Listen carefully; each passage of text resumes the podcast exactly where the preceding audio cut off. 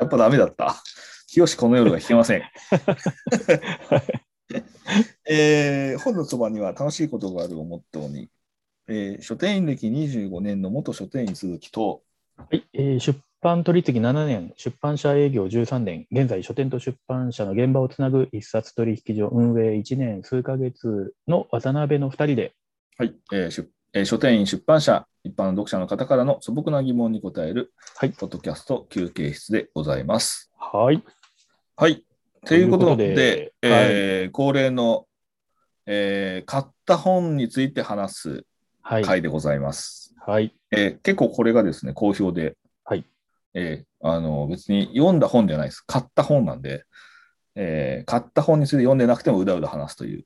そうですねなんえ。なんでその本を買ったのかというのを、そうなんです。えー、とお客さんに聞いてみたいみたいな話をしていたんですよね、過去の回で。えーそうなんですよ。そしたら、あのー別のリスナーさんから、はいえーお二人が買った本のじゃあ理由を教えてくれみたい聞な、かせてくれとはい、いうことで。はい。いっぱい買いましたか、鈴木さん。買いましたけど、はい、前回話した時から、な、かぶ、覚えてないんだけど、大体どうですか、かれこれ1か月ぐらいは経ちましたか、それか、あのうん、多分ね、11月のはい、中頃ぐらいだったと思うんですけど、はい、 13日とかそのぐらいに確か、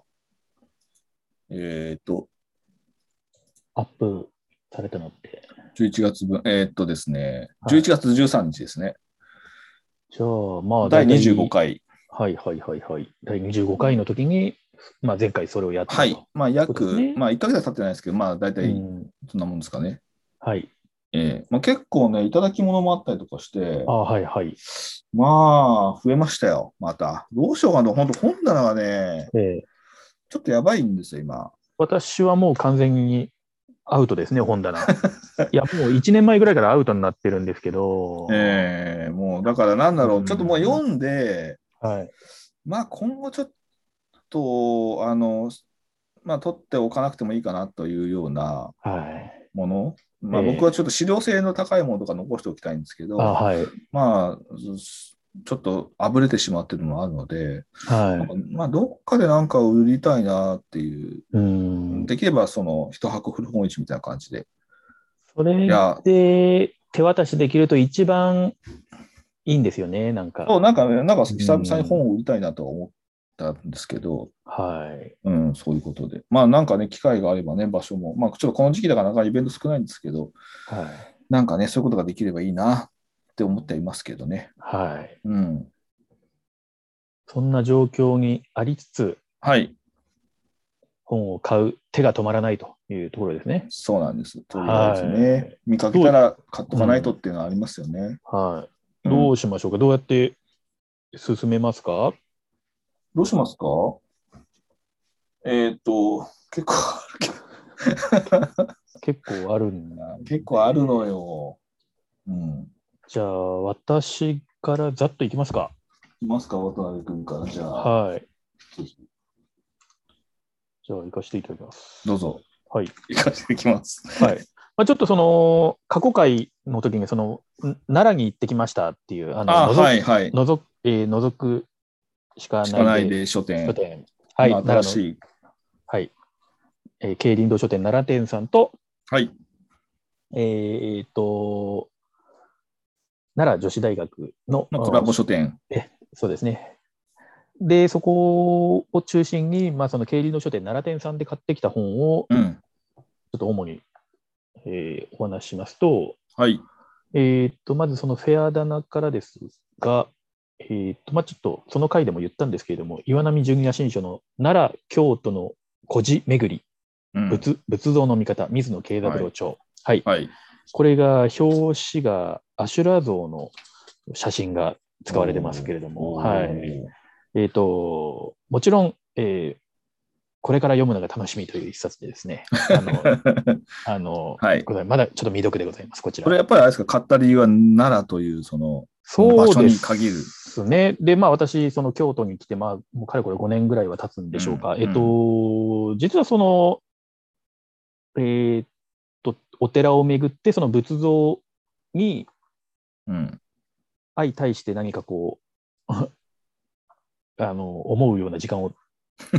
作れていないので、なるほどね。まあ、まずはちょっと、あの、この本を糸口にですね、うん。あこのお寺に行くとこういう仏像がいるんだなみたいな、そうそうそう。そういうのってそういうところからちょっとまた計画を立てていこうかなと思いまして、うん。はクジャい、クジャクを読んだ方がいいですよ、クジャク。クジャク王はずいぶん前に読んで、あの、 あの林彪を通した怪人別大前提、あの、はいはい。早あ口。れね、 はい、あれ、あれゆ指であれできるように、その時はできたんですけども、今ちょっと忘れちゃいましたね。なんかさ、えーやっぱり、まあ、ちょっと、これ、こういう話してると全然終わんなくなっちゃうんだけどさ、はいはい、えーなんか、まあ、クジャク王とあとは陰陽師をさ、はい。読んどけば、まあ、京都ならあたりはめっちゃ面白いと思うんだよね。うーん。うん、一条戻り橋だっけとかさ、 まあいい や。進めてください。はい。はい。で、えっと、まあ、その流れで、あのこちらも新書で、平凡社新書の、ええっと、日本仏像史講義っていうですおね、ーえー山本勤うーさん先生の著書。えで、はい。まあ、これも、仏像史、まあ、仏教史とでも言いますか、うんうんあのーまあ、こういったものがなぜ日本に入ってきたのかって、あ改めて、えーちょっと一回、投資でまたはいあの勉強し直したいなっていうのに、新書はそういうのに最適な、やっぱそうですりね。ええいいですあのね、新種はね。ものだと思いまして、はいえー買いました。入り口としては最高。そうですね。うんあとは、えーっとですね、あとはちょっとフェア棚以外のところ、文庫のエンドの平台に芝良太郎の街道2というですね、うん。えーっと、朝日文庫ですか。はい。と、あとは街道行くの24巻目ですね。はい。奈良散歩と近江散歩っていうええ巻になります。素晴らしいですね。はい、素晴らしいなと思って、うん。えーこれもちょっと読むの楽しみです。はい。で、あとは、あのーこれが奈良新聞社さんの出版物で、はい。えっ、とですね、本能寺の変、新君伊賀越えの真相、サブタイトルがおー家や家康は大和を越えたと。うん。親切ですか、なので、まあ、新設ですよね、これ、あのー山、あの、だから、伊賀越えっていう、あの、うん本能寺の変の時に、うん家康は堺にいたんですよね。はいはいはいはい。ええで堺から、あのーまあ、その本能寺の変があったんで、慌てて、また、えーすえーと、その時は、だから、浜松の方ですか。ああ、はいはい。ああっちの、まあまあ本、本あの三河の方にね、あのうんまたも戻る、う岡崎城どどっちのあ方のこれどどこだったかな、まあうんまあ、とにかく三河に戻らん戻ることになるわけですが、うんうんうんあのーその時に、まああのー元武田家家臣の穴穴山梅雪とか、家臣っていうか、うもう武田一族ですよね、もうはいはいはい穴山梅雪とかもいたんですけど、途中で梅雪はあのなんかし討ち討ち死にとかやられてしまうんですけれども。うん。まあ、あのーそういったところも含めて、うん。その伊賀越えは、実はその大和経由だったんだというですね、それをまあはいいろんな、あのー資料を読み解いて、ええ。えーと、そういったのを実証していくっていう。で逆に言うと、なんかその、まあ、あのー伊賀越え、その山城を通って、まあ、伊賀に行ったという説は、何故そうなったのかとかっていうところから、まあ、ある種ちょっと、それこそですね、ミステリーみたいな読み味もあってですね、ああ。これがちょっと私的にはたまん。らないんですよ。はいはい。で、服部半蔵がなんかでしょ、ええ、あそうです、まあだから、あの伊賀は、あのー伊賀超えた時にはそ,、家臣いたもんねそういう、ええ、服部半蔵、だから服部半蔵なんていうのは、もう半蔵門っていうところでね、こう江戸城まあまあそうだね。あれでも名を残すぐらいのそうそうそうあれで。なわけですけれども、うんまあ、そういったあーところとかも含めて、そのその時の資料っていうのが、そのだからうん伊賀越えがあったから、もうそれこそ何十年後とか100年語とかの資料とかが今の時代から見るとうん。最も古いかったりするんですけど、その時点でもう結構もうなんかおじいちゃんたちから聞いたぐらいな感じの出来事なんでうんもうなんかいろいろとでなんかの資料を元に書いた資料とかだとそのまあもそうだとろうねもとの資料の信憑性とかもあるんで、うん割とす結構遡ってあのそれが妥当だったのかとかをまた、うん。あのー古地図などを照らし合わせてうん。こう書いてあるけどこの距離を行くんだとしたら辻褄が合うとか合わないとか、そうだよ。まあ、なんかそういうそういう歴史のその紐解くというそういうのを、あのするわけなんですけど、まあ、非常にそういうのを面白く読んで。まあ、徳川幕府が開いちゃったから、それ徳川幕府につ対しのある程度のなんはいか都合のいい物語になってるかもしれないしね。あそうなんです、まああのうん本当にそういう人間関係とか、その資料をなん書いた背景とかっていうところにも踏み込んでそうだっよていね。うそういと、うちょこっとも考とえなきゃいけないし。ちょ、えー直接的にそのルートがどうのっていうところから、少しこう、裾野が広がってくるんですよ、なんか。はいはいはい。あのー大久保長安のですねあのいろんうなん金山銀山の奉行をやってたあのうん大久保長安とかのあうのん事件とかでですね、うん。とかその梅雪殺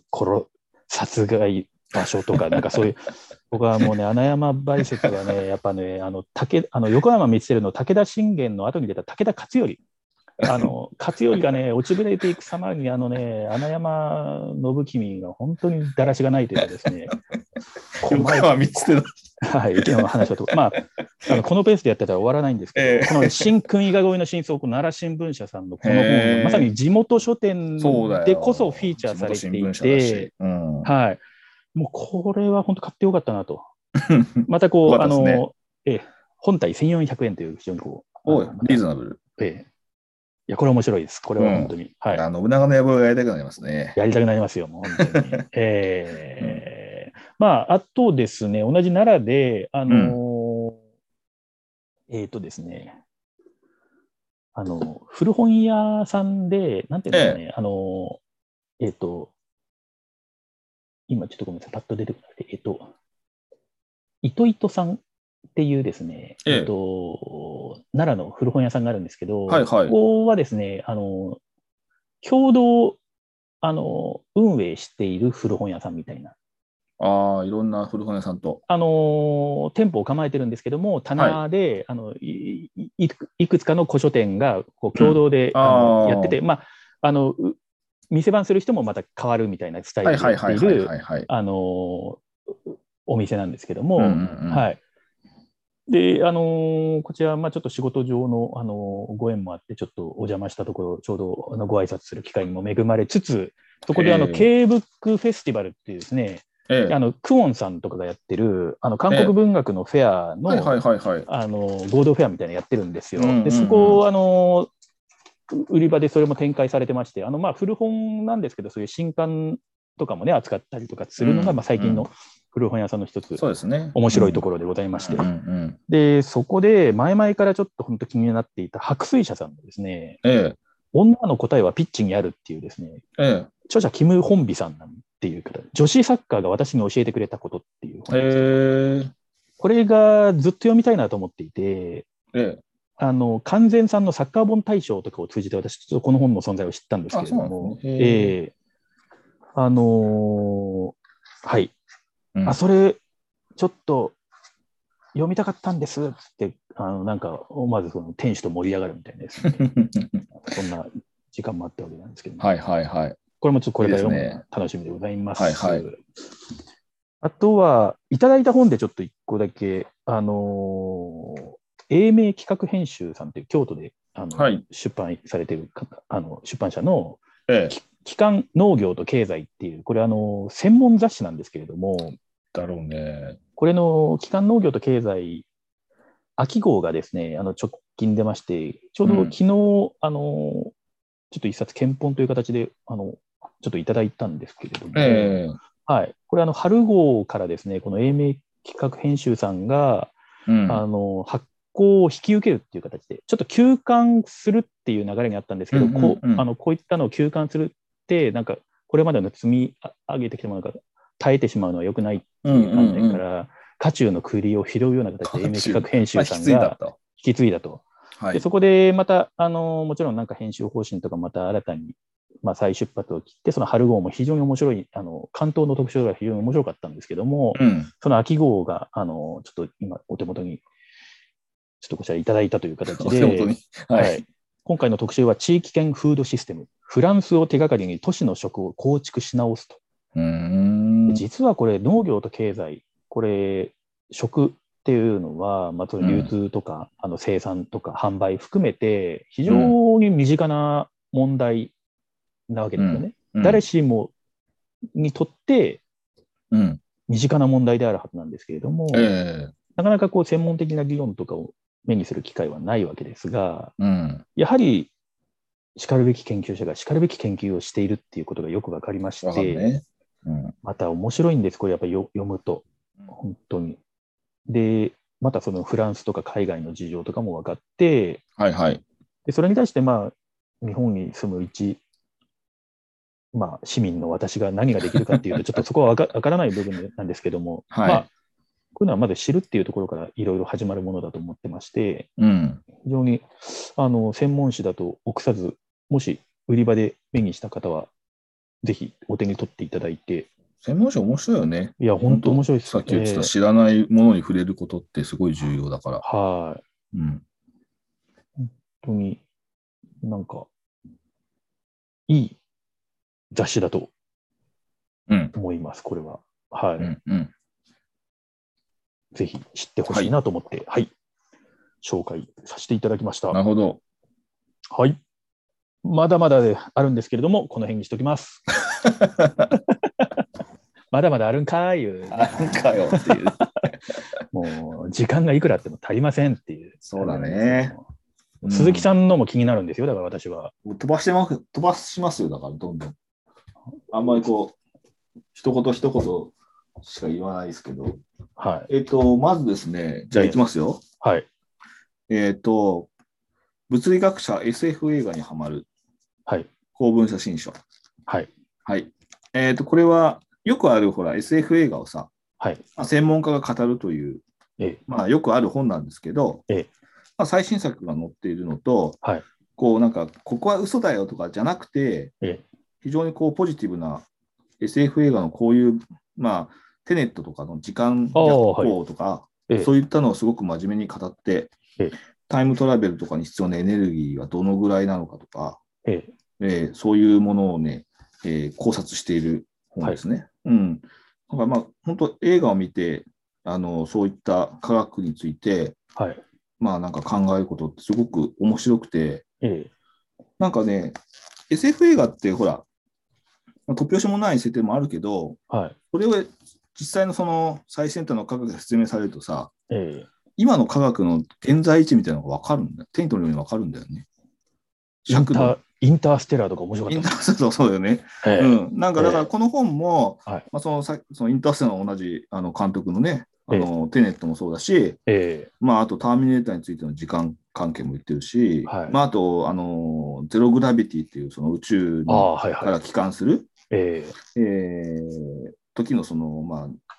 逃げ方とかさ、はいうんまあ、あとそういうオデッセイっていうあの、まあ、早川文庫の火星の人の映画館のオデッセイもえはい。まあ、火星で3年か4年サバイバルするにはどうしたらいいのかとか、ええまあ、科学的にそういったものを、まあ、この本にもインターステラーのことも載ってますし、うんうん、えーあとメッセージっていうその宇宙人と交流する、はい。まあ、映画についての、はいあのーまあ、こととか、まあ、いろいろそのかぶ科学者が考察してるんで、まあ、そういうのを読むと本当に今の科学でここは解明できるしここまで進んでるってことが映画のその尺度によってはい。測れるっていうのは非常に面白いので、ええうんまあ、ちょっと半分ぐらいしか読んでないですけど。これ、それはなんか、あれですかお、お店で、売り場で見つけて買ったあ、っていそう、そう、発売した直後かな。だともうじゃ新あたま刊コーナー、新刊コたーまたナーで。そう、まあ、たまたまっていうか、 新刊コーナー、普通に、まあ、新書の新刊コーナー一応見るんで、本屋行はいくはいと。はいはい。うん、あ、面白そうと思って。ええんあ、それはいい出会いですね。すごい面白そうですね。そうそですれねええですね。で、まあ、あと、その、SF だと、リュウジキンの、え、縁っていう、はい。えーまあ、SF 短編集ですね。はいリュウジキンっていう3体の、あのリュウジキンです。はい。はい。流流通信って、まあ、向こうの発音でと言うんですけど、はい。円って確かえっと本当にこの人の、えっと作品を見知ったのは、折りたたみ北京ってやっぱりその、えっと権竜って人が、はいはい。権竜だったよな、編集した、そのいろんな中華 SF を集めた、まあ、アンソロジーがあるんですけど、はい。そこに、その、秦の始皇帝が、要はそのに兵士、何万人って兵士を使ってコンピューターを作るっていうのがあって、へまあ、めちゃくちゃスケールが高い。それってあの3体の確か一辺の中で、ーはい。で、まあなんかそういう、本当になんか、まあ大それた大風呂敷を広げながら、あのー SF を紡ぐ作家としての龍二金って知ったんで、まあ3体は結構一つの長編小説として、はい。あの、1、2、3巻ってるんですけど、まあはい、そこをいきなり入ると重いとか、あの、全部いけるかわからないっていう人は、この、あの、短編集を、はい。はいまあ、早川紹介で言う、円っていう短編集はおすすめなんじゃないかなというのと、まあ、あと SF って僕は結構その短編集っていうのはすごいす好きで、えーうん、なんかね、長編でいきなり入るっていうよりも、僕はあのはい SF は短編集とかアンソロジーをどんどん読んだ方がいいと思うんですうよ。んうん、えで、ーえっと、もう一つが、はい。あのベスト SF2021 っていう竹書房が出ている、はい。えーこれは日本人の作家の SF アンソロジーなんですけど、はいこれはあのー2020年に発表された、いろいろ SF マガジンとかいろんな媒体で発表された、はい。えー作家の SF 作品を、あのー収録した、やっぱりこれもアンソロジーななんですよね。うんはいまあこれ全然読んでないんで、僕まだあれなんですけど、はい。うん、なんかこれもね、えー、とすごいこう、まあ、炎上父さんとか、えー書いてらっしゃるんで、まあ、本当に、えー短編としては面白いというのと、あとね、なんかね、なんだっけかな。えーなんかアイドルがずっと死なないみたいな話があったりして面白いっていう話なんだけど、まあ、そういう SF はね、短編集とかね、はい。えーおすすめなんで、えっ、と、ベスト SF2021 っていうのは、竹書房文庫から出てるんで、うんえー、竹書房の文庫は前も一回ちょっと言いましたけど、結構いいですよね、最近。うんそえそれはあの地元書店で買ったんですかあ、そうです。これ見つけてね、新刊コー ナー。結構地元書店の新刊コーナーでなんか掘ってますね。持ってるっていうか、まま毎週ね、新聞会の時にい週末行ってるんで、はい。まあ、ルーチンワークとして、えーあの、新刊コーナーを見て、はいもし雑誌コーナー見て。えーなんで結構あれですよ、だから、今回多いですよ、だから。まあ、あと、はいえーっと、東京ルポタージュっていうね、はいこれルポルタージュですけど、はい毎日新聞出版から出ている、はいえーっと、コロナ禍の東京の、えーっと、まあ、ルポルタージュですね。えまあ、そういういろんな、あの、当時の若東京とかにいた若者たちとかの追った話とか、ーえーえーいろんなその運動をしてる方とか、あと,、はいえー、と書店の話とかも入ってますよ。うんある書店の話みたいなの中で、えーえーあのー山陽土書店の4代目の遠山秀子さんあーはいはい。あ富山さん。えーあそそううなんですね。えですーんで、えーとまあ、そういううーまあ、コロナ禍で、はいまあ、ちょっとなかなか、まあ、あの俯瞰したコロナ禍を描い、はあのまあ、ノンフィクションとしては、まだちょっとあの出揃ってないところで、はいまあ、こういう、要は市政の人のはい。あの目線で捉えたルポルタージュは結構多いんで、うんうんまあ、ちょっとこれも新刊コーナーで見つけたので買ってましたけどね。それ私も買います。ええ遠山さんにはすっごいお世話になったんで。はいおそうですね。えーははいい、あります。であと、えっ、と、新刊コーナーではないですけど、はいえーこの間、その、ヤフーノンフィクション本大賞で大賞を取った海をあげる、あ、海をあげる。私も買いま,、買いました、買いました。はいえ。っ、と、上間陽子さんの、はい。はい、これも、あの、賞を取ったということで、読んでなかったんで買いました。はい。うんまあ、これはちょっとノンフィクション大賞というものでは、あの結構そのいろんな、えー、自伝だったり、あのいろんなところが入ってるんで、はいえールポルタージュとはちょっと違うお趣なんですけど、えまあ、あのこの間、えーと、ちょっとインタビューした、えー千葉県静の、えー、時矢書房静ステーションビルの日野さんが、ー日野店長。えー日野店長が、はい。あの話を聞いて、あこれは読まなきゃなと思って。うん。買いました。まだ読んでないですけどね。はい。はい。はい、あとは、えーと新刊コーナーで見つけたの見つけたのもう一つは、えー江戸釣り百物語という川出書房、えーあえーと、釣りの本ですね、江戸の。でもな結構まあ僕釣りやるので、はいまあいろいろ過去エッセイとかずっと書いてたので、はいいろいろ調べて、やっぱ江戸時代って釣りって、はいあの趣味というよりも、一時期その武芸の延長線上に釣りってあったりして、えーあのーそういったその物資のたしなみとして釣りっていうのをすごくこう、まあ取ってつけたように 物資が釣りを楽しんだりとかえーしてたり時代だったりするんでいろいろそはのい釣りについてのエピソードが多くて記録にも残ってるんで、えーあのそういったのをちょっと多分集めてるんじゃないかなと思うのと、はいまあその中でその釣りの、まあ、ちょっと怪談話とか、おまあ、先ほど言った武士の釣りのこととかーえーあと女性が釣りをするととか。うんうんまあ、そういったところっていうのはすごい、まあ、怪談話もね、たりとかするし、えーまあ、幕末の釣りとか、うん、庄内、確か山形の庄内藩士は、はい藩の人は、えかなりその武芸とーはい釣りっていうものが、えなんか同じように扱われたらしいんだけど、ーはいうん、まあそういったのを書いてあるらしい。まあ僕はちょっと読んでないの わかんないんだけど、うーんうん、これ面白そうなんで、え ー買いました。まあ、釣りって、釣りってつくとね、結構ね、ちょっと興味を津々で。もうそれだけでちょっと財布の紐緩むみたいなところありますそうなんでですよ。は。はいい。鈴木さんまあ、ですねなんかそういうの。はありますね。えーは。はいい。あと、えっ、と、ビデオランドっていう作品誌が出ている、はい。えーとこの新刊で出てるのを知って、僕はちょっとこれは、えーお目当てで目指して買ったんですけど、はい。あのーレンタルビデオ、はい。今はもうほぼほぼ、えーおわオワコンになってしまった、レンタルビデオ店、そう、アメリカのですね。クエンティン・タランティーノ的な。まあ、せ僕が説明すると、あ、すみままあ、せビん。デオレンタルで店員をやって た映画オタクのクエンティン・タラニンティーノってことですよね。もうね、もう真っ先に浮かんじゃうクエンティえン・タランティーノ。はい。はいまあ、そのレンアメリカでそのレンタルビデオっていうのはすごい、まあ、あの一時期日本にも来たブロックバスターっていうですねビデオレンタルでもあるんですけど、まあ、今、えアメリカはそれもなくなってますけど、ーはい。まあ、配信になった今、まあ、ほぼはい壊滅したんですけど、えまあ、ーそういうレンタルビデオ店から見た映画誌アメリカ映画誌という面白そうでございますね、それもえ。ーそうなんですよ、えーこれもまた分厚くてですね、はい。これも、ただまあちょっとこれはね、もう映画の本でこういう映画誌の本とか、まあ僕も買ってしまうんで、はい。えーついつい、えー読んでしまうんですけど、なるほどはい。まあありますね。はい。はい。で、あと、クラファンで僕ね、ちょっとね、支援した本が届いたんですけど、はい。えっと、テイキングターンズっていうですね、はい。アメリカの医療従事者が書いた、はいえーまあ、グラフィックノベルって言われる、まあアメリカの、まあ簡単に言えば漫画ですね。はい。はい。というのを、まあ、あの、クラウドファンディングで出版しているサウザンブックスの、えーちょうどその、えー翻訳家の原さんが、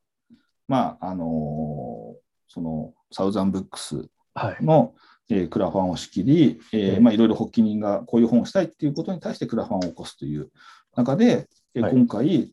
えーあの中垣幸太郎さんというですね、えーとまあ、グラフィックメディスンというですね、はい。まあ、医療系をこう、まあ、あのグラフィック、まあ、漫画とかいろんなものわかわかりやすいような形で、えーえーまあ、伝える概念みたいなのがあるんですけど、はいまあ、。それの日本協会の代表なんですけど、はいまあ、その方が一応発起になって、えー今回その、えーなんていうのかな、エイズの時代、はい。まあ、80年代から90年代、はい。まあ、エイズがまだその死死死、まあ、治療薬も見つからない死に至る病だった時の、はい。えーにその感染症病棟、はいエイズエイズ病棟にで働いた看護師の、看護師の医療従事者のうんうん方の話なんで、うんえーこれはすごい、まあ、ちょっとね、そういう医療系漫画っうん。ていうところでは、あのは届いたので、えーまあ、届いたか、まあ、寄付したんで、はい。届きましたんで、これちょっと面白そうなんで、読みたいですけど、うんうんうんはい。あとは、えーっ、と、いただき物。はい。いただき物コーナ新コーナー始まりました。ー。えーっとですね、まずですね、完全さんからさっき言った、はい。えーサッカー本大賞に入るのがわかるんですけど、ウルトラス世界最強のゴール裏ジャーニー、最強の今日は狂人の狂ですね、狂。それをもう読みたいやつじゃないですか。それね、 え本のなんか想定もかっこよくないですかなんか。そう。要はそのうんウルトラスって、要は、ね、サッカーの、まあ、まあ非常に荒れ狂ったサポーターたちのことですよね。そうですね。はい。で、まあ、その帯がですね、ええ警察はどいつもこいつもクソ野郎って書いて ええまあ、かなりですね、はいあのー世界各国のそのサポ、過激サポーター軍団を、えまあ、こう、やってる ですけど、え写真がですね、ええあの目に黒帯が入ってるシーンが多く て、はいはいはい。ええとかですね、ええええあるんですけど、まあ、はいこれはね、あのまあ、ちょっと前回その、結構ね、サッカー関係、あの昨年末に、ええやっぱりその、ちょっとサッカーの、えーう宇ん都宮さんの本をレビューしはいたはい。件もあって、ええちょっといただいて、はい。えーあのなんですけど、まあ、ウルグアイとか、まあ、南米のアルゼンチンとかブラジルのサポーターとか、はい。あとはイタリアとか、はそうヨーロッパ、ウクライナ、ええドイツ、い。はい。スウェーデンとか、まあ、あとセルビアとかやばそうですけど、セルビアとかもね、やっぱ名、ええ選手いっぱいはい。生み出してる国ですし、はセい。ルビアもそうだし、あと、まあ、アルバニアとかコソコとか、うんうんあの辺の、ちょっとかなりこのサッカーの,、はいその勝ち負けがい結構民族主義的に結びつくような場所ってのは危ないじゃないですか、やっぱり。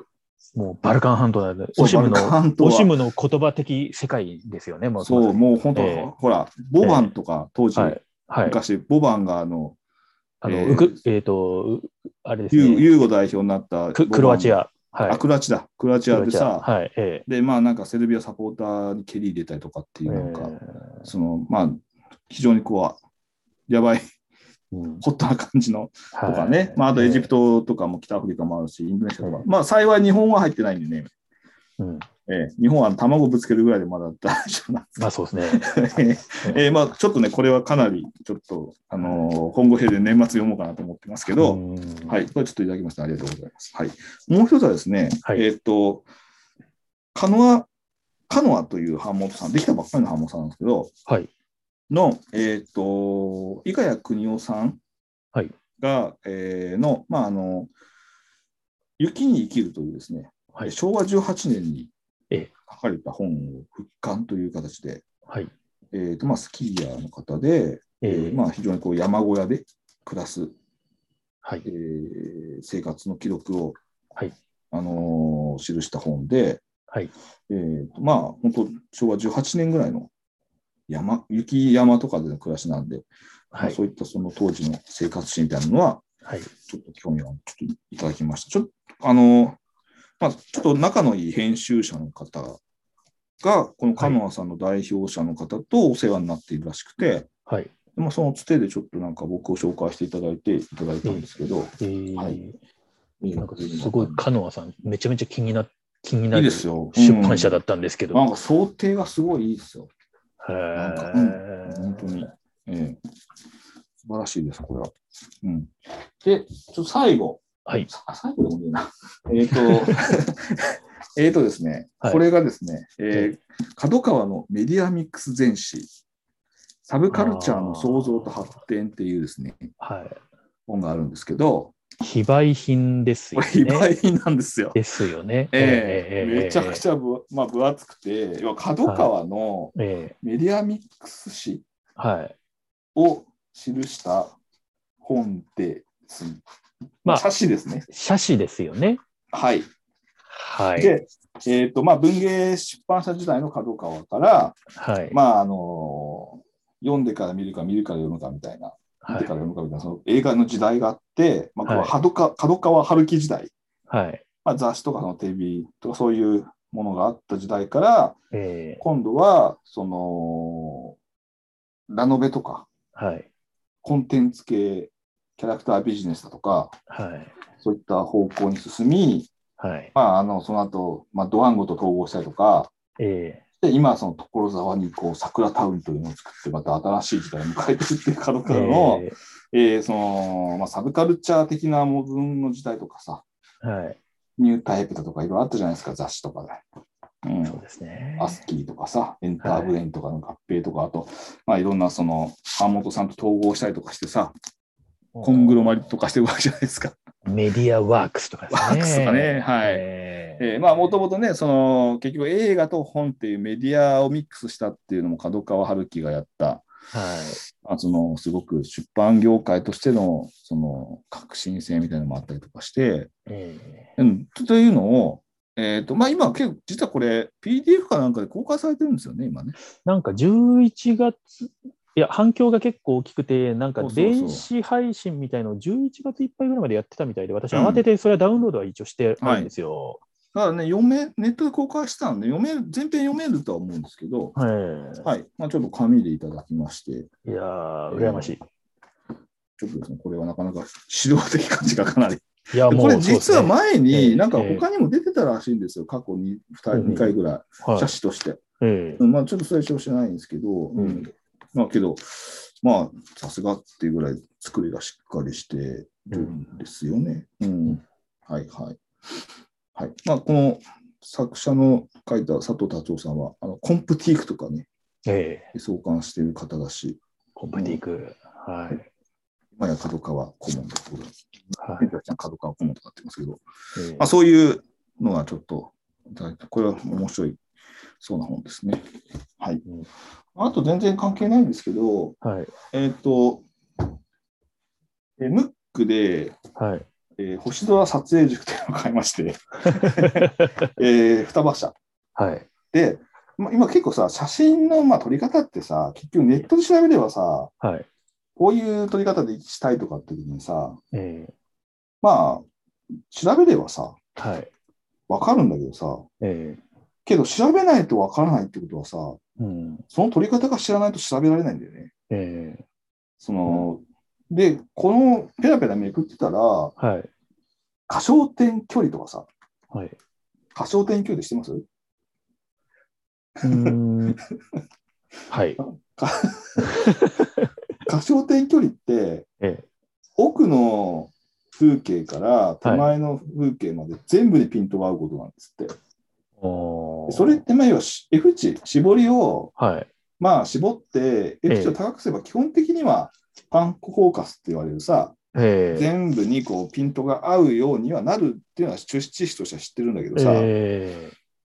けど過焦点距離っていうのはえはい。その F 値があの要は開放にして低く下げてもはい。ある一定の距離にピントを合わせれば全部にピントが合うようになるんだって。 まあそういうことなんです。はい、できるんですよ。はい。はいえそれってお知らなくて全然。うんでペラペラめくったら、はいその過焦点距離についてのいろんなそのうんちくというか、えはい。あの考え方とか書いてあって、うん。あこれ知らんと思って買いました、この本は。もうそこのページで買っちゃったみたいそうそう、だから全部は全部じゃなくて、な。え単純に知らないこととかがポンと、あの雑誌雑誌というか、まあ、ページをめくってて、えはい。その知らないことがはい。そのテクニックとして載ってて、はい。これは買ってこうと思って。うで、なんかそのいろいろその、なんか過焦点距離を自動算出するアプリとかもあったりとかして、ええこういうのもちょっと調べたいからさ、うん。買っておこうと思ってさ、うん、星空作戦最近、まあ、やってないんだけどさ、はい。うん、ちょっとそういうのが載ってたんで、これちょっとうんいいなと思ってうん買って、あうんやっぱりなんだかんだ言ってこういう雑誌とかではい。そのいろんなものを調べてるとはい。あの知らないことが出てきて、うん。うん、そのためだけに買っといた方がいいなっていうのはある意味思いましたよね。うええん、はい。うん、というのがありました。私もちょっと一個だけ追加していいですかいやもういつでもいくつでもいいですよ。いいですかはい。あの、いや、あのーちょっと一冊、あのー、千曲学芸文庫のですね、うん理想の書物っていう本、あのーウィリアム・モリス著、はい。この本を、あのーそういえばこの間買ったん、買ったんですよ。ええでこれは、あのー、11月20日に、あのーですね、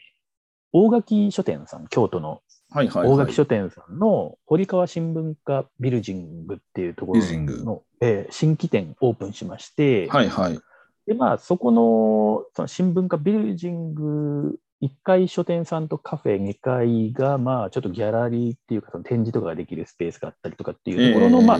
そのまあ運営とかも、あのまあ、そのコンセプト、その場所のコンセプト作りとか運営とかも含めて、大垣書店さんが手掛けるっていう、たただ書店のテナントとして入りましたではないスタイルなんですけれども、ええまあ、そこのなんかあのプロジェクトの担当になっている、ええまあ、大垣森吉さんっていう、あのまあはい。あの大垣さんのええあの方が、こえのえ理想の書物を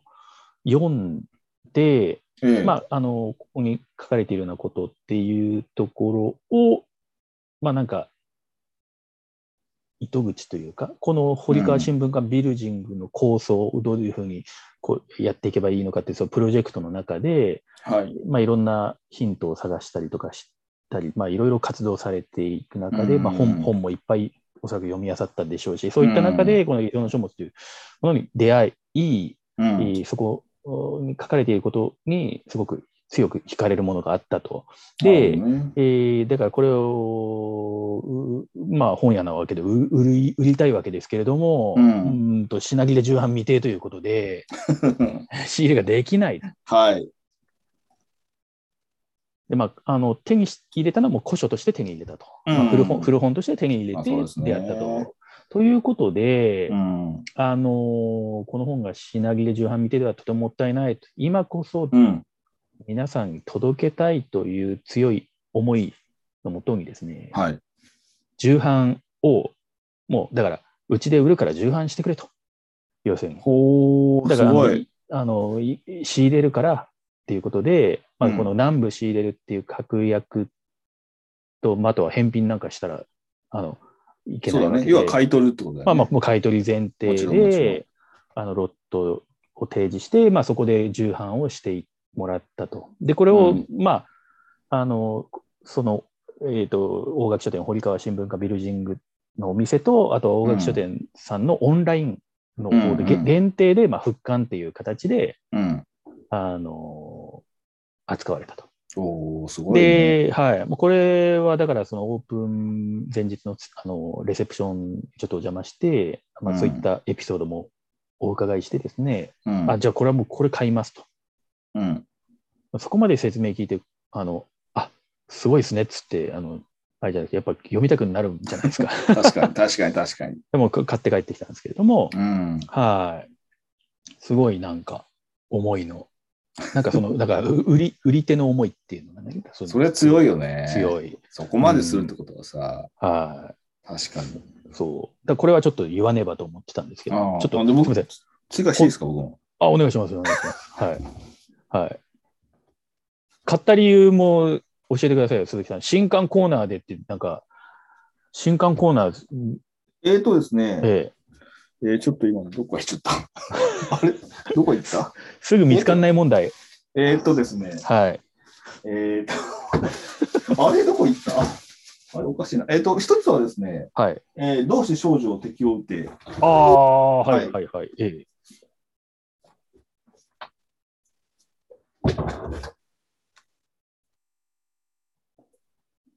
すい ません。はい。えーと、まあ、これはちょっと、まあ、あの、憲法でいただいたんですけど、ええまあ、ちょっと同志少女敵を打ては、あの、PV を僕ちょっと、えー縁があって作成することになって作ったんですけど、動画を作ったんですよね。そうですね。動画はい。はいえで、え今、結構、早川書房の YouTube とかでは見られると思うんですけど、はい。まあ、それで、まあ、あの、まあ、事前にもうちょっと、あの、プルーフとかで読んではいたんですけど、ええ。まあ、憲法をいただいて、えっ、と、発売、無事された時は、から、まあ、今もすごい話題になってますけど、はい。まあ、すごい反響になっていまして、ええ。うんえーまあ、これはちょっと、まあ、今年中に読んでおいた方がいいんじゃないかなと。うん。まあ、多分、本屋大賞にも絶対ノミネートされると思うんで、うんうんうん。うん。あはい。の、それが一つ、ちょっと言い忘れたことと、はい。えーもう一つ忘れてました。はい。えっ、とですね、えー明治期東大の保全っていうですね 明あ治の期東大の保全。はい、これ明治期に作られた東大がいまだに現存しているはい。東大の保全方法が書いてある本です。すごいマニアックで すね。で、これですね、えええっ、と、発行がはい。財団法人日本航路標識協会ということで、書店では売ってないです、これ。はい ISBN にも売ってないんですけど、はい。えっ、と、まあ、なんていうんですか、まあ、本当明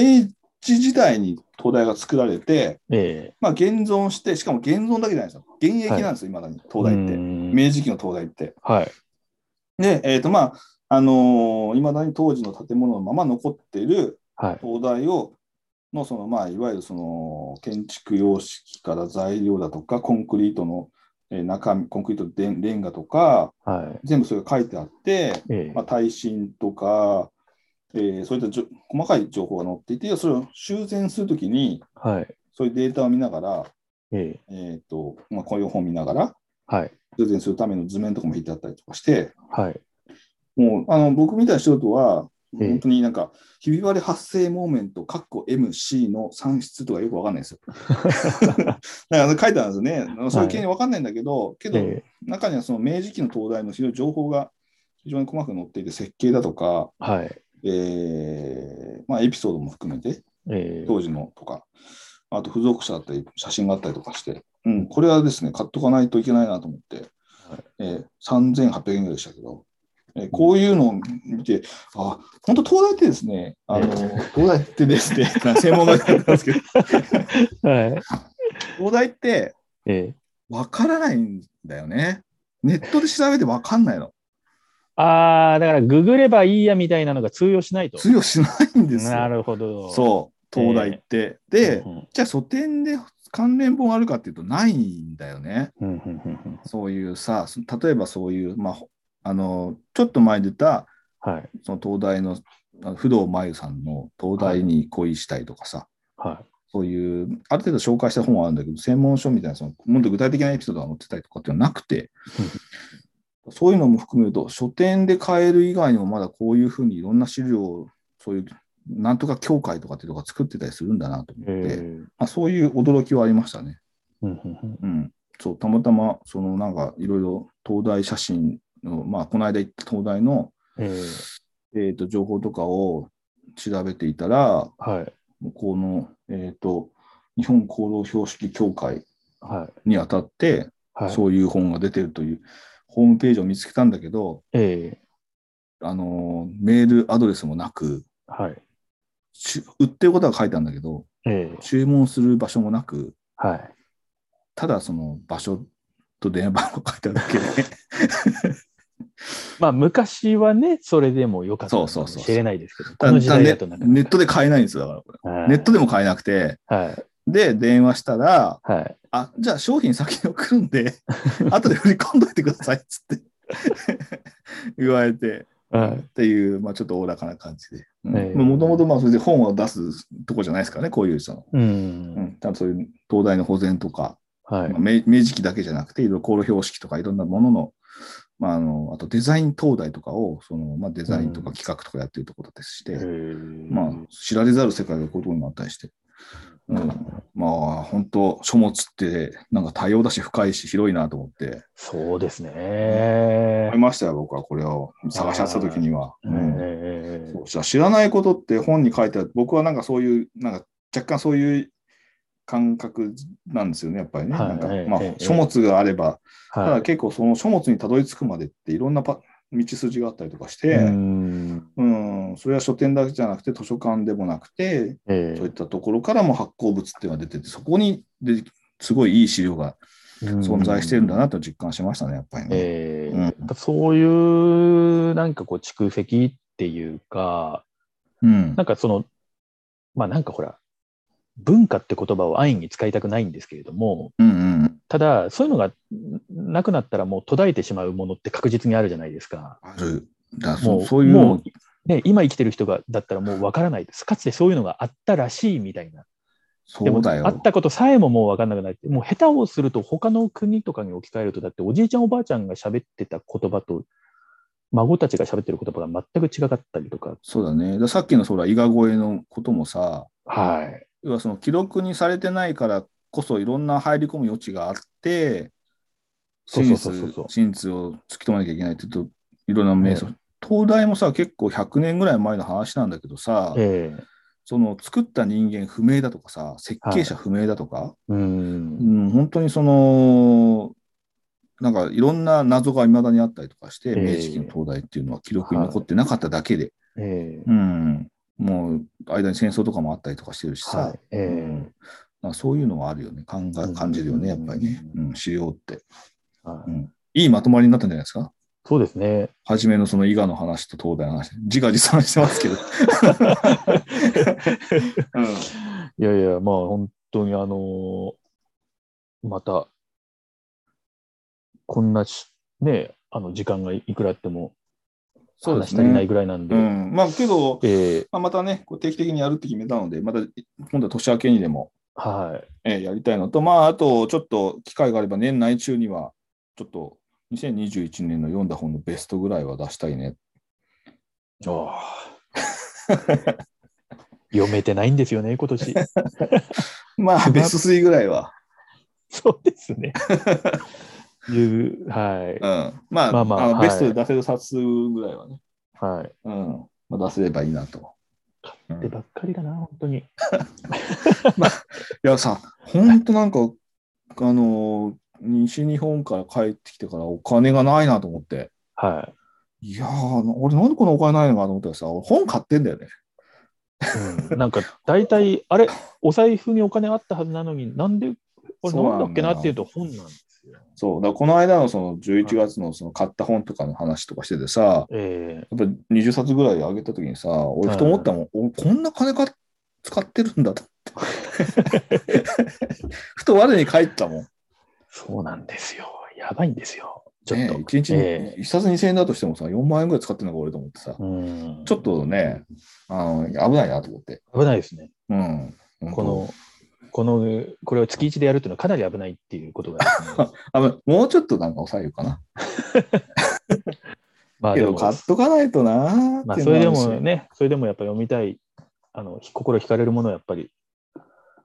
ほんきょ今言ってないだけでまだありますからね、言わなあいるですけど。あるまはいだまだまだあるんだけ どさ、いちょっとまあ別に説明しなくてもいいかなって思う し、あ、そう、あの、そう、本の雑誌で、えっ、と、今売りの1月号から、あのー新刊めったくたガイドで、はい。主にメイン、メインはノンフィクション系の本を紹介するのを、今度は僕が1月号から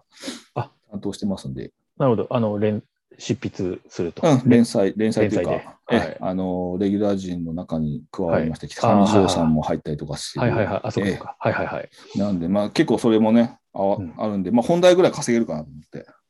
まあでもちょっとある種仕事、仕事でもあり、うん趣趣味というかね、あのそう趣味と実益がかなう兼ねん、てはいるよい。うな。まあ、原は稿でそのまま本に戻るっていう。いいいじゃない、いいじゃないですか。まあ、いいんだけど、いいんだけど さ、えええ思わずそのさ、依頼した時にさ、えいや、本当助かったなって、本題稼げると思って。 まあ、あの、今より1月号からですねあ、えーはい毎月これから、あのあるんで、はい店頭で本の雑誌見かけた方は買っていただけると、えぜひぜひ。あのはぜひいいただきまして、であの、まあ、ちょっと、あの、なんか、はがきとかメールとかでね、はい。えー僕の、おめったくたガイドを読んで感想を送っていただける と、はい。はいえーあのギャラ上げてあげろっていうね、えー ことも言っていただけると助かりますんで、